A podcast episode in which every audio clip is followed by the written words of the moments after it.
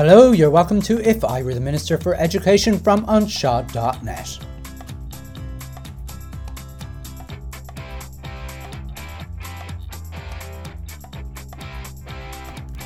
The 50 most influential people in education. Where are they now? Part 1. Hello, hello, this is Simon Lewis from Anseo.net with another episode of If I Were the Minister for Education, a regular podcast where I take an aspect of the primary education system and I say what I would do if I were the Minister for Education.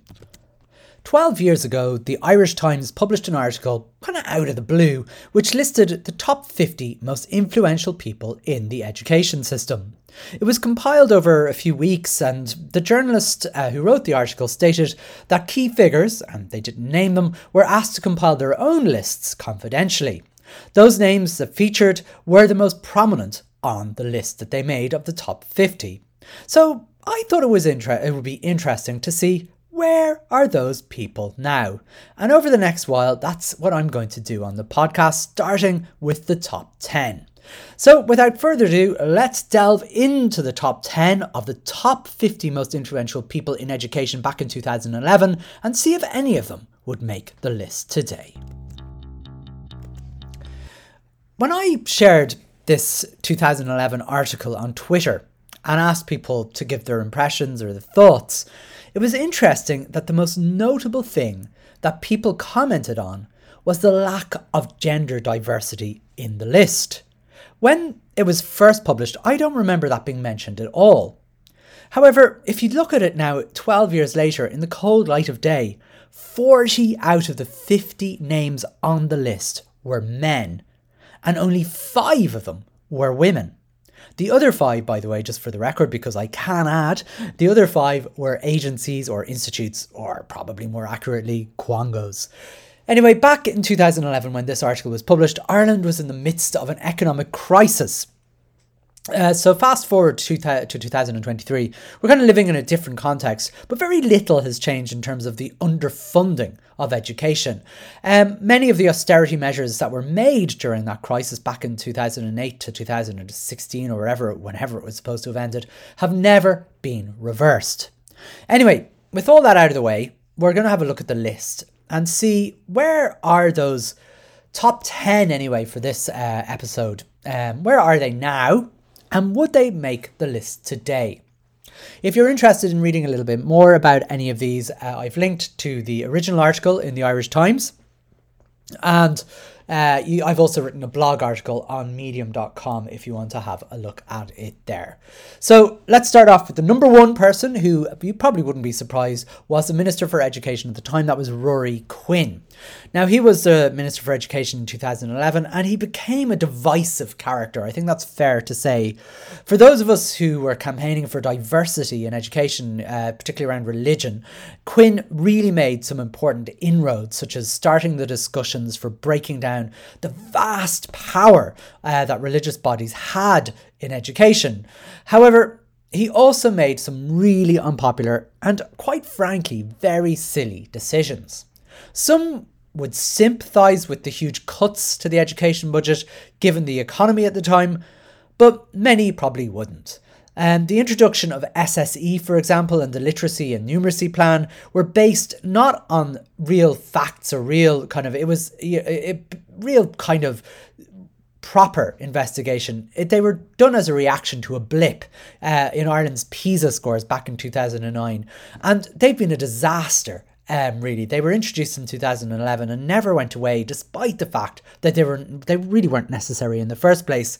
And a lot of his proposed changes, particularly at second level, have really gone down very badly too. Sadly, for people like me, the religious bodies still retain almost the same control over primary schools as they did back in 2011, with very, very little progress made, though it might be unfair to blame Ruairi Quinn for that. Now that he's retired from politics, Quinn sits on a number of boards, um, and the current Minister for Education is uh, Fianna Fáil's Norma Foley. Um, the only positive thing about that fact is it does something for gender balance. Now, the question is would Ruairi Quinn make the list today? well, to be honest, it's tricky to know. It's um, I started off with a difficult one, really. His time was really divisive. Um, that he probably was never going to last any longer than he actually did. He he last he ended his term, uh, I think, in 2016, um, and his work on challenging the religious bodies ultimately has failed because they still retain uh, almost a monopoly on, on control of schools.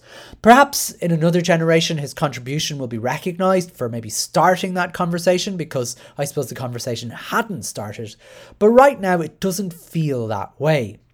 However, for me, the most unforgivable thing he did was to make schools publish their standardized test results in literacy and numeracy to the Department of Education, and at the time with the promise that they were only there for statistical purposes.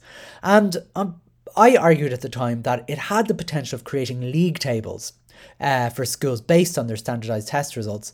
Now, 12 years later, that hasn't happened somehow, and I've no idea why it hasn't happened. But what did happen is uh, back in 2017 when uh, the Department of Education were measuring uh, their allocations for uh, for set resource that special education teachers in schools. They are using those statistics now to give teachers uh, to give uh, supports to school.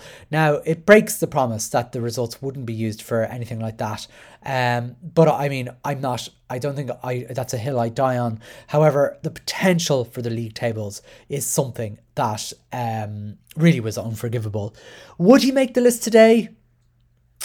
It's just, I don't I don't know. I kind of think he may do in time, but right now because nothing positive or negative that he's actually put into the education system has come to fruition, certainly at primary level. So I'm afraid Mr. Uh, Ruairi Quinn does not make the 2023 list of most influential um, people in education now. Does his current um, person right now get the place, Norma Foley? By the fact that she is the Minister for Education and the, it is 2023, yes, I suppose she would have to make the list. But I wouldn't presume she would make the list once her time is finished. Let's move on to number two. And number two is the Troika. So, for those of you who can't remember the Troika, they were probably the most feared group in Ireland during the economic crash. Basically, what they were, just for those who can't remember that far back, they were a consortium of the European Commission, the European Central Bank, and the International Monetary Fund, and their job was to provide a bailout to countries like Ireland and to oversee the financial measures and government policies. It may beg the question as to why they were in the top 50 most influential people in education uh, in Ireland, uh, but given that 2011 was the height, the absolute height of the economic crash, it's probably no surprise that their their fingers were everywhere. And um, I guess they probably deserved their place back in 2011. Uh, they had to give Ruairi Quinn and all the other government ministers a scapegoat for all the cuts that had to be incurred. So Ruairi Quinn would say, I'm afraid, oh, look, there's not much I can do. I have to make these cuts. The Troika, you know, the Troika. And in 2011, the Irish Times deemed them to be the second most influential people in Irish education. But by December 2013, we had exited the bailout programme. And 10 years later, would they make the list today? Absolutely not. However, many of the cuts they helped to impose have never been reversed. Let's move on quickly to number three. And that's uh, Colm McCarthy. This is um, the person who the Irish Times deemed to be the third most influential person in the education system in 2011. And it really says something when two of the top three people in education in 2011 were economists rather than educationalists. And if there was one person that was more feared than the Troika in Ireland during the crash, it was Colm McCarthy, the chair of the McCarthy Report, which became known as An Bord Snip NUA. Just uh, in case people didn't know this, and I didn't know this, and I, I suppose I learned something while I was record while I was doing this. Back in 1987, he was uh, he was part of the Bord Snip report. Uh, back in uh, 1987, uh, I'm I'm too young to remember that in detail. Although I was uh, I I think I was in primary school in 1987. So An Bord Snip Nua was the McCarthy's report of 2010 uh, or 2011. Anyway, the cuts included the removal of substitute cover for sick teachers, a reduction in SNAs, an increase in class size, a reduction in capitation grants, and a reduction in EAL teachers. Um, and for those of you listening in 2023, most of those have never been recovered. The remo- removal of substitute cover for sick teachers still hasn't really been uh, covered for the first uncertified day, or actually any of the uncertified days. Um, the reduction in SNAs happened and is, I suppose, it's been recovered, I guess, but still nowhere near enough where it needs to be. The increase in class sizes has steadily been coming down um, and is now lower than it was in 2011, to be fair. The reduction in capitation grants has still not been recovered, despite the fact the cost of living is sky high. And the reduction in EAL teachers has never been recovered, and I don't think ever will be recovered again. Uh, such, uh, which is a, which is a real pity because we will see the outcome of that in the future. Now, the union, the INTO, renegotiated some of these cuts uh, that were uh, imposed, but at the expense of creating a two tiered pay system that still exists today. As one of my Twitter followers said, he notices the influence of uh, the uh, of this every time, every two weeks when he gets his pay checked. But I don't think that can be blamed on McCarthy, and we'll get to that when we're discussing uh, the person who was le- largely responsible for that. Now, these days, um, you'll probably mainly see in here uh, Colm McCarthy on in the media where he talks about, surprisingly or unsurprisingly, economics. Would he make the list today? I I doubt it. I don't think he's his. Uh, I think his role in education was uh, a one-off uh, sort of situation because of economics at the time.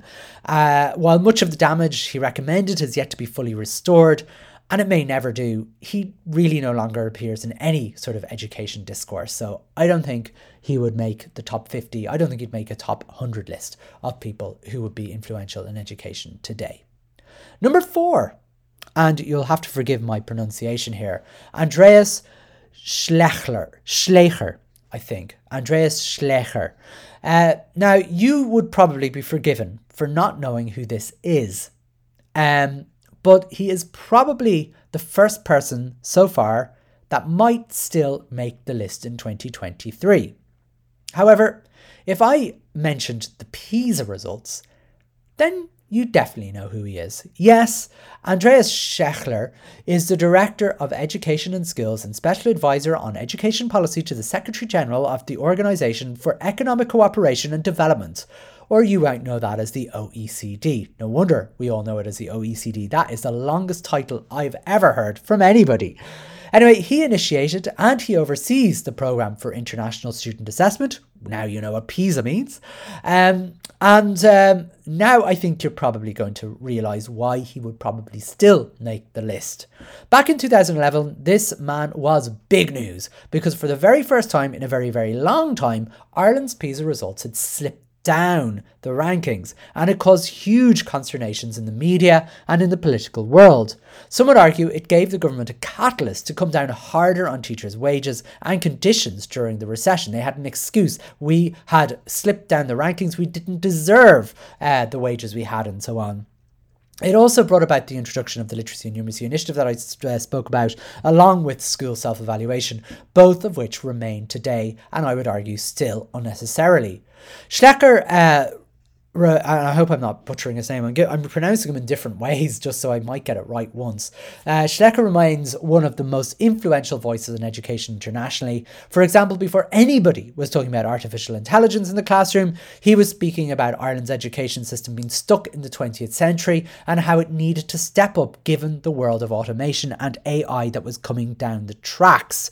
Uh, this was at least two or three years ago before anyone was talking about AI. And a year later, after he gave that, the NCCA launched the 2026 revised primary curriculum, which has done little to inspire any confidence that they listened in any way to what Schleicher was actually saying. Would he make the list today? I, I think so. I actually think he would.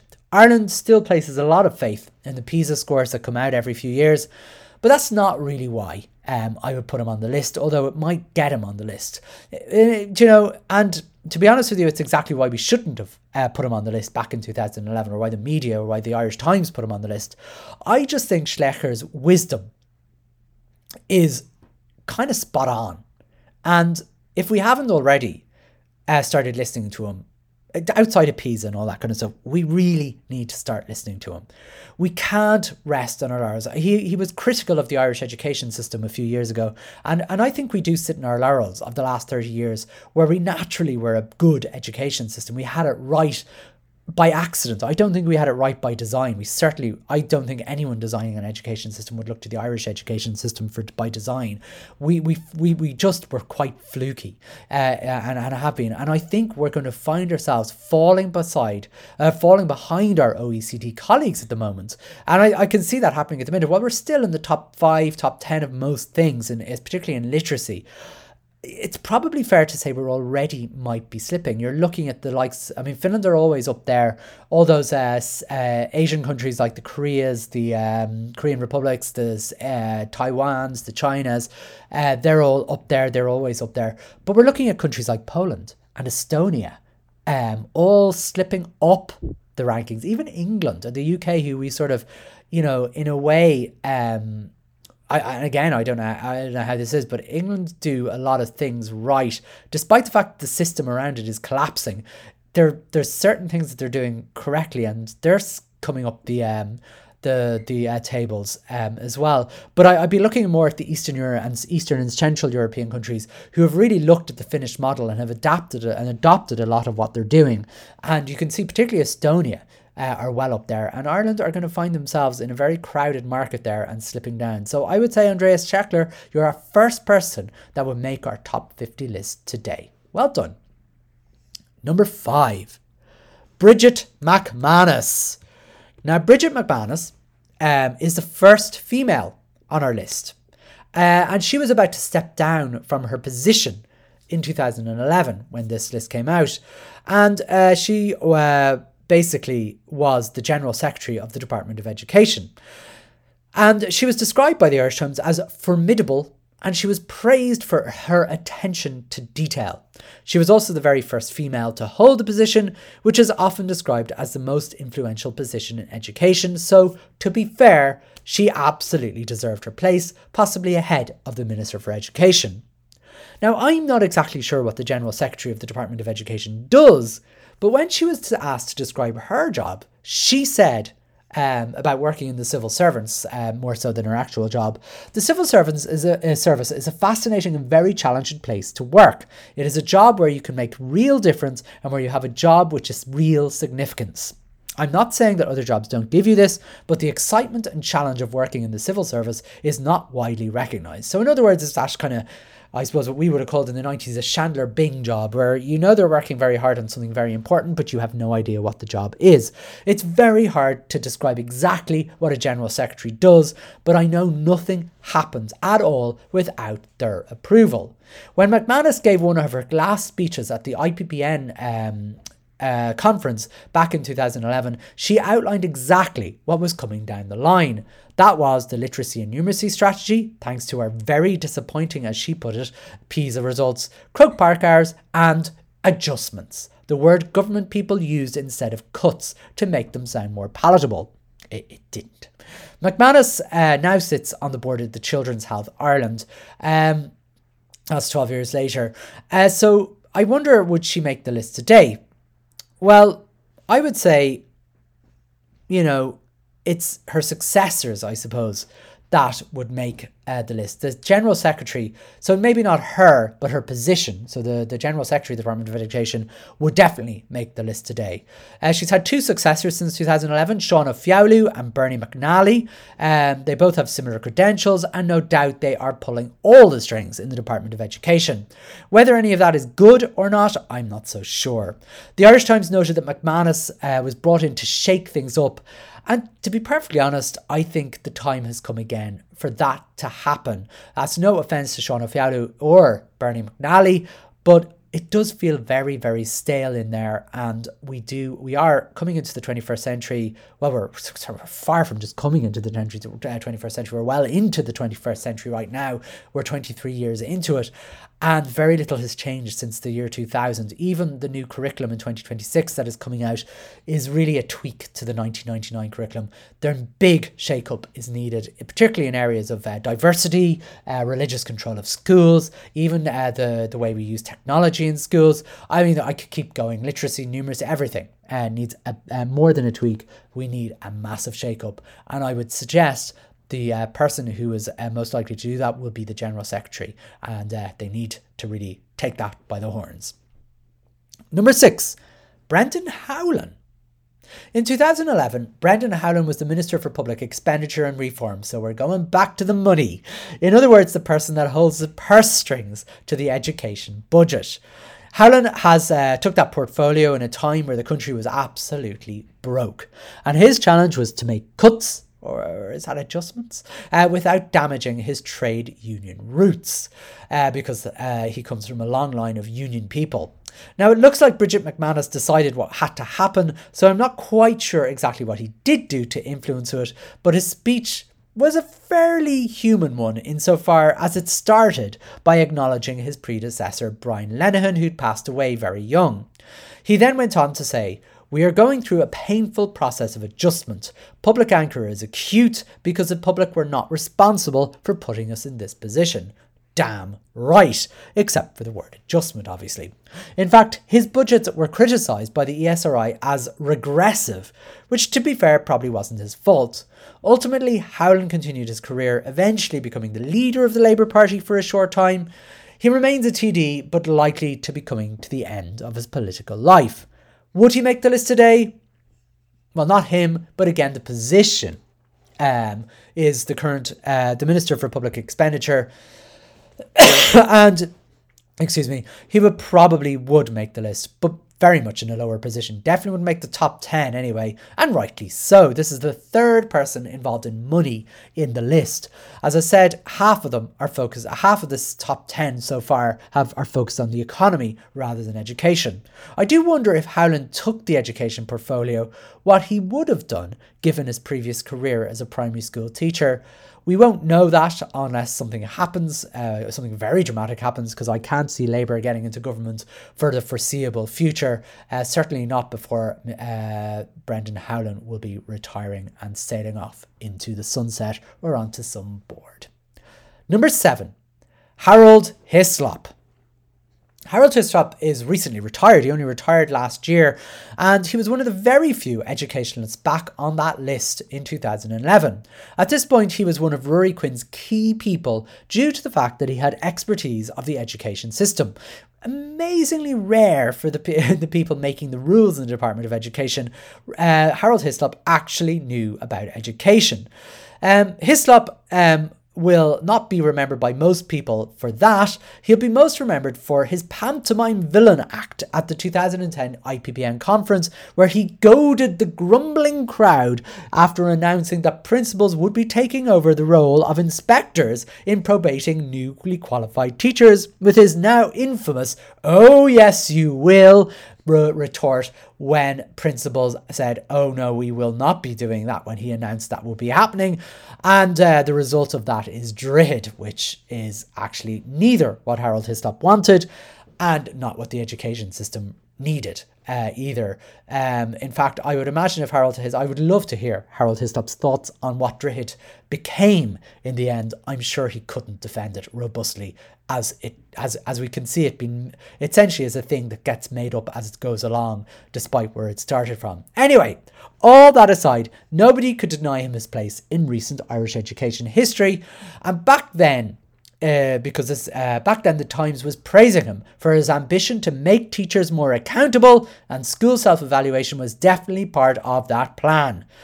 His plans to make principals responsible for providing newly qualified teachers became the damp squib that Strihit, as I mentioned, which was really no win for anybody. Um, and it's likely to play its part in the decline of teaching standards. As I said, I wonder whether he'd agree with me on that, but I'm pretty sure he would. Uh, privately. I'd love, I'd love to sit down with him. Do you know he's someone? Do you know um?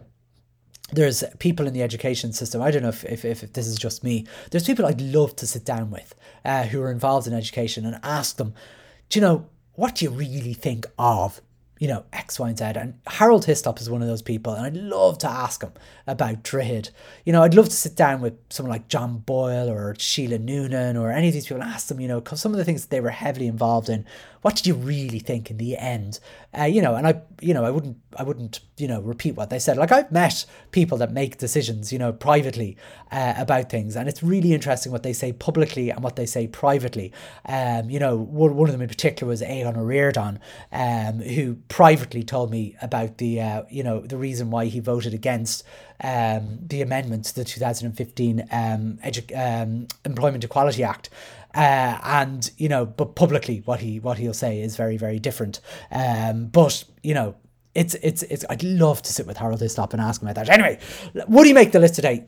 So you know, I I kind of asked. I wasn't really sure. I kind of was on the fence on this one because he re- he's retired and he's probably squirreling away in the background, but I, I just haven't heard about it. So I thought I'd ask people on my Twitter um, kind of profile whether they would or not, knowing that my the teachers can be kind of, I suppose, harsh. Um, and I thought, well, you know, they're more likely to say no just because, you know, it's Twitter, and Twitter can be a bit negative, I suppose.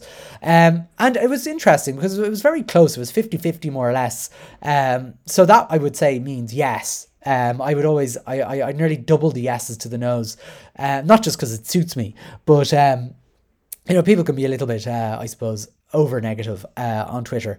So I'm going to say yes, he would make the list in 2023.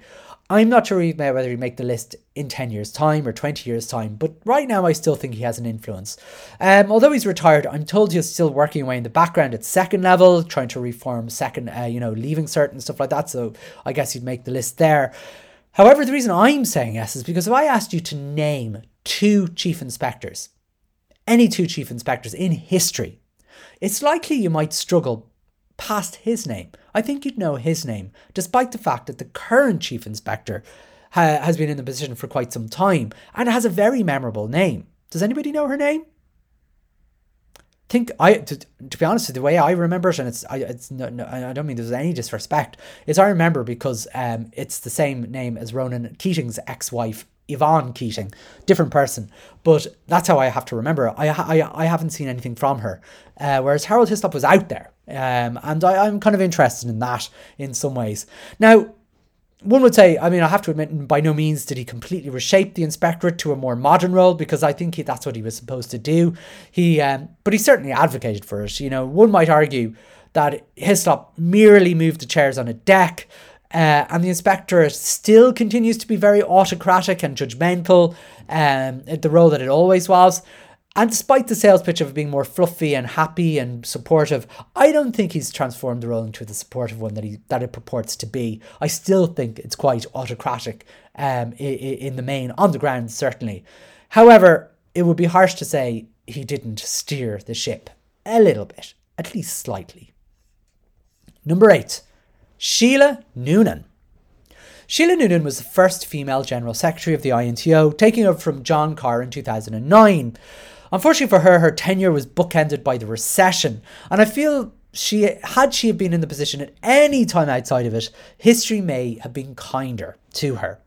As impressive as she was in many ways, Noonan does have to claim responsibility for leading and campaigning for the two tier system where teachers teaching since 2012 have lost tens of thousands of euro based on the two tier pay system that she advocated for um, back in the day. Uh, as I said at the time, the INTO campaigned furiously to protect teachers in the system in 2011 11 at the expense of newly qualified teachers who became known as lower paid teachers, the LPTs. Over the years, Noonan oversaw horrific cuts to the conditions of teachers, which were always defended by, oh no, it would have been worse if it weren't for us. The union became more theocratic in its delivery as their CEC reps started delivering sermons at meetings instead of listening to the congregation. And trust in the union has really hit an all time low when, during her tenure, we saw the first ever election for a president of the INTO when their preferred candidate barely scraped victory. I think um, that is fair to say that this all happened during her tenure. Uh, there hasn't been a presidential election since or before, and it was a result of absolute um, trust, a lack of trust in the union to deliver what it should have been doing, rather than anything, rather than just being someone deciding to take a, a punt. However, Noonan does deserve some praise, um, yeah, I would say huge praise actually, in overseeing the establishment of the LGBT plus teachers group, a huge uh, thing, particularly in light of the fact of our overwhelmingly denominational system, which does not recognise LGBT plus teachers. Her dedication to equality in the teaching profession has to be recognised uh, in that regard. In fact, all aspects of equality, I believe the INTO will be on the right side of the argument, and that comes from the top, and Sheila Nunan was at the top when this was established. The Irish Times also praised her for showing steel, which seems to be a compliment reserved for women uh, for some reason. I don't like that compliment. Uh, it's a little bit backhanded. But anyway, to me, she was a charismatic leader and believed in herself and her vision, and she saw it through in extremely difficult circumstances. And despite some of what I've said, I can't help to have really liked her a lot. I think she was the General Secretary at the wrong time. The Times also said that her critics felt she was too close to the Labour ministers, which ended up coming up to uh, coming to fruition when she was picked as Labour's candidate for the European Parliament elections, where she earned a measly 3% of first preference votes. I would have to say uh, she was possibly the most surprised person by her low showing in those votes. I think a lot of people, I think there was a little bit of celebrity and I'm not saying this is a criticism of her, um, a little bit of celebrity in the teaching world, where sometimes you feel you're a big fish, uh, but you don't realize it's a very, very small pond, the teaching community. I, I remember um, she came to a conference and she was walking in and there were people like coming up hugging her and you know and and I, I saw one uh, friend of mine dancing with her uh, you know as she came in like you know uh, uh and it felt a little bit celebrity like uh, which I didn't particularly like. Um, a little bit political in that response, uh, respect as well. There was a lot of politics at play within the union in terms of like, you know, cracking the not cracking the you know the the, the, the whole idea of having the whip in in in, in politics so that if you don't um, follow through with what the leader is saying you lose the whip you know? So I, I mean me as someone who didn't uh, believe in in the vision of what happened in 2011 when I voted against it I I, I certainly felt um, you know, uh, to be a pariah. Uh, I, I remember being on the committees at the time. I, as immature as I was, I was on the uh, the the branch of my of my of my INTO, and uh, I I I mean I, am not saying it, I, I was right in any way with how I how I um, behaved myself. I, I I I mean people may remember me calling my um, my my um, the people in the Carlow branch uh, fools uh, after the vote went through overwhelmingly uh, to support the two tier uh, what became the two tier pay pay system. I mean I while while I believe I was right at the time, uh, it probably wasn't a good idea to publicly call my my my uh, colleagues fools. but you know uh, I, I guess as a as a someone in, in my mid twenties, uh, maybe uh, younger my uh, maybe uh, my um, I suppose disruptiveness might have been um, harnessed, shall we say, rather than uh, being made pariah. I remember sitting on the side of a road uh, as my car pulled in, while the branch secretary ripped through me, calling me every name under the sun, and um, and a disgrace, and so on and so forth. Which maybe I was, but anyway, enough about me. Would Sheila Nunan make the list today? Well, Sheila Nunan stepped into politics and out of it very, very quickly and now sits on some boards and was, was recently drafted in for negotiations for compensating victims of the mother and baby homes. As I said, I really, really like her. I think she's a great, I really think she's a good person.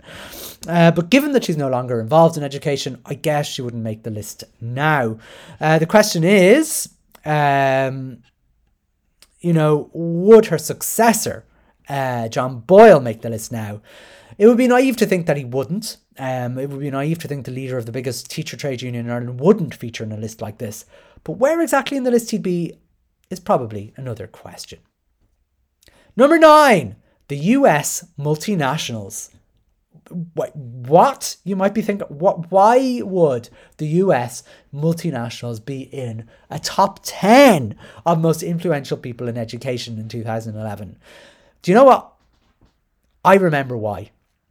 I remember the reason that these guys, and they were mostly guys, ended up on this list. For some very odd reason, the Department of Education decided to create a vision document for the education system called Smart schools equals smart economy. And uh, I've linked to that document in the show notes uh, and on the uh, blog list, uh, sorry, on the blog post, which was supposedly to advise schools on using technology well. Now, the only problem there wasn't single there wasn't a single practicing teacher on the membership of the ICT in schools advisory group would you believe uh, it was a very bizarre thing. Even more bizarrely, not one of these multi million euro businesses thought that they might even invest a single cent of those millions that they have in schools at a time when schools received no ICT grant at all. In 2011, schools had no ICT grant at all, and we relied completely on cake sales and Tesco tokens, as the great Robbie O'Leary said, to buy our equipment. How on earth the Irish Times felt that these people would influence education at any level other than third level is far beyond me. Thankfully, after all the teachers stopped laughing at the document, it went away very quietly. So would they make the list now? Well, they absolutely shouldn't have been on the list back then, and given that they still haven't managed to come up with a simple brainwave of investing some of their millions in the education system in a meaningful way, they certainly wouldn't make it now. And the Google Back for School event that they where where they pack uh, a couple of hundred teachers in to learn about what Google are doing, and then they send them off uh, do you know one of my favorite things about this event? I'll probably never be invited to Google by Google again. I actually, to be honest, I've already been. Um, I'd say I, I, I gave one talk uh, at the Google Back to School event, and um, it was it was funny. I I um I was you know, I, I had to say what I was doing in my school uh, at this Google back to school event and using Google's tools and so on. And I, I and I, I, I thought I might get a get paid, I suppose, for, for doing it or paid in some way. And at the end, uh, I was given this bag and I thought, oh, great, okay, maybe I'm not going to get paid, but I'm going to get something. Uh, maybe I'll have a Chromebook, or you know, there'll be a, a voucher, or there'll be something in it. Uh, I opened up, there was a pen and a notebook. Um, you know, I mean, that's how much they um, they value the people who are essentially selling their product for them. That's, that's what I was there for, I guess, without being told. You're kind of convinced you're part of this community, this uh, education community, and you know, you're, you know, Google is this, uh, you know, sort of almost uh, free service that they share with the good. It's not free in any way, shape, or form, as we all know. It's great, and I love it, and I use it, and uh, I mean, I'm not, I'm not saying it's a, it's a bad thing, and I'm not, I'm not picking on Google per se. Uh, it's just, uh, but you know, Google aren't doing this out of goodness for their own heart. And, you know, in the last couple of years, they've started charging for some of their premium services for education, you know, which is, which is kind of interesting. So, um, I mean, what I've suggested to Google was rather than uh, you know pay, uh, inviting people to their to their premises and and and sort of showing them, uh, giving uh, you know making teachers or not making asking teachers to give free uh, publicity to them. Uh, and then sending everybody home with a, a, notebook and giving them a few sam- a few um it's not even it's like canopies I, I, would suggest they might invest some of their millions into schools and actually fund it. Give us Chromebooks. Like, I mean, imagine a system where Google basically gave every child, every school in the country enough Chromebooks uh, to be able to. Um, it would cost them nothing. It would really. It, I mean, it costs them less than it costs us. It would be such a great idea, great system. But anyway, I don't think these uh, companies are going to be doing that. I, I'm not picking on Google. Microsoft could have been doing it. Apple could have done it. All of these people could have been doing it, uh, could have been investing directly into schools, and they haven't. Let's move on to number 10 Brian MacCraith. Who's Brian MacCraith, you might ask? Brian MacCraith was in his first few years as the president of DCU back in 2011 after succeeding someone who is described as enigmatic and with a great enigmatic name, Ferdinand von Prondzynski, who was the president of DCU uh, before him. Ultimately, MacCraith wouldn't have had wouldn't have had any influence on the primary education system, uh, really, except in one case, and that's teacher training. Basically, when MacCraith was president of DCU, he oversaw the amalgamation of St Patrick's College and the Church of Ireland College of Education. MacCraith, that's for church students, uh, basically be able to place in DCU, despite the that the amalgamation was to bring the two college courses under one umbrella.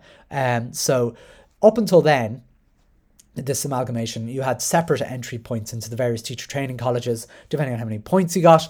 And uh, St. Pat's uh, had certain amount of points, the Church of Ireland uh, College had certain amount of points. But when they came together, they were one course. So what MacCraith allowed was for the Church of Ireland uh, students, uh, you had to be Church of Ireland to basically uh, get lower points than uh, everybody else, um, and defended that measure, um, uh, robustly defended that measure, and uh, I, I have no idea why. And while it was supposed to be a very temporary measure, it has been allowed to continue year after year after year.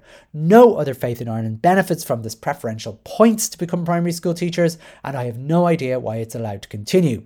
Would he make the list now? In terms of primary education, he wouldn't have made the list in 2011. He might have made it in 2016 when that fateful decision was made, but he'd no longer make it now. His successor, Daire Keogh, on the other hand, given that he came from St Patrick's College and came into and came from education, might possibly make the list, though I feel his impact on primary education has been minimal since his appointment to president of DCU. Um, so ultimately, that's your top 10 for now. A um, few little stories uh, in there. If you want to get a, a, a vastly reduced uh, summary of this, you can go onto my medium.com page uh, and have a look at that at simonmlewis.medium.com and you can read uh, a summary of those top 10. Um, I'll be moving on to the next 10, the 10, uh, number 11 to number 20 uh, soon. Uh, in the meantime, I think I have a couple of interviews uh, planned as well on the podcast, so uh, look out for those in the coming weeks. Uh, but um, I hope you enjoyed that, and until next time.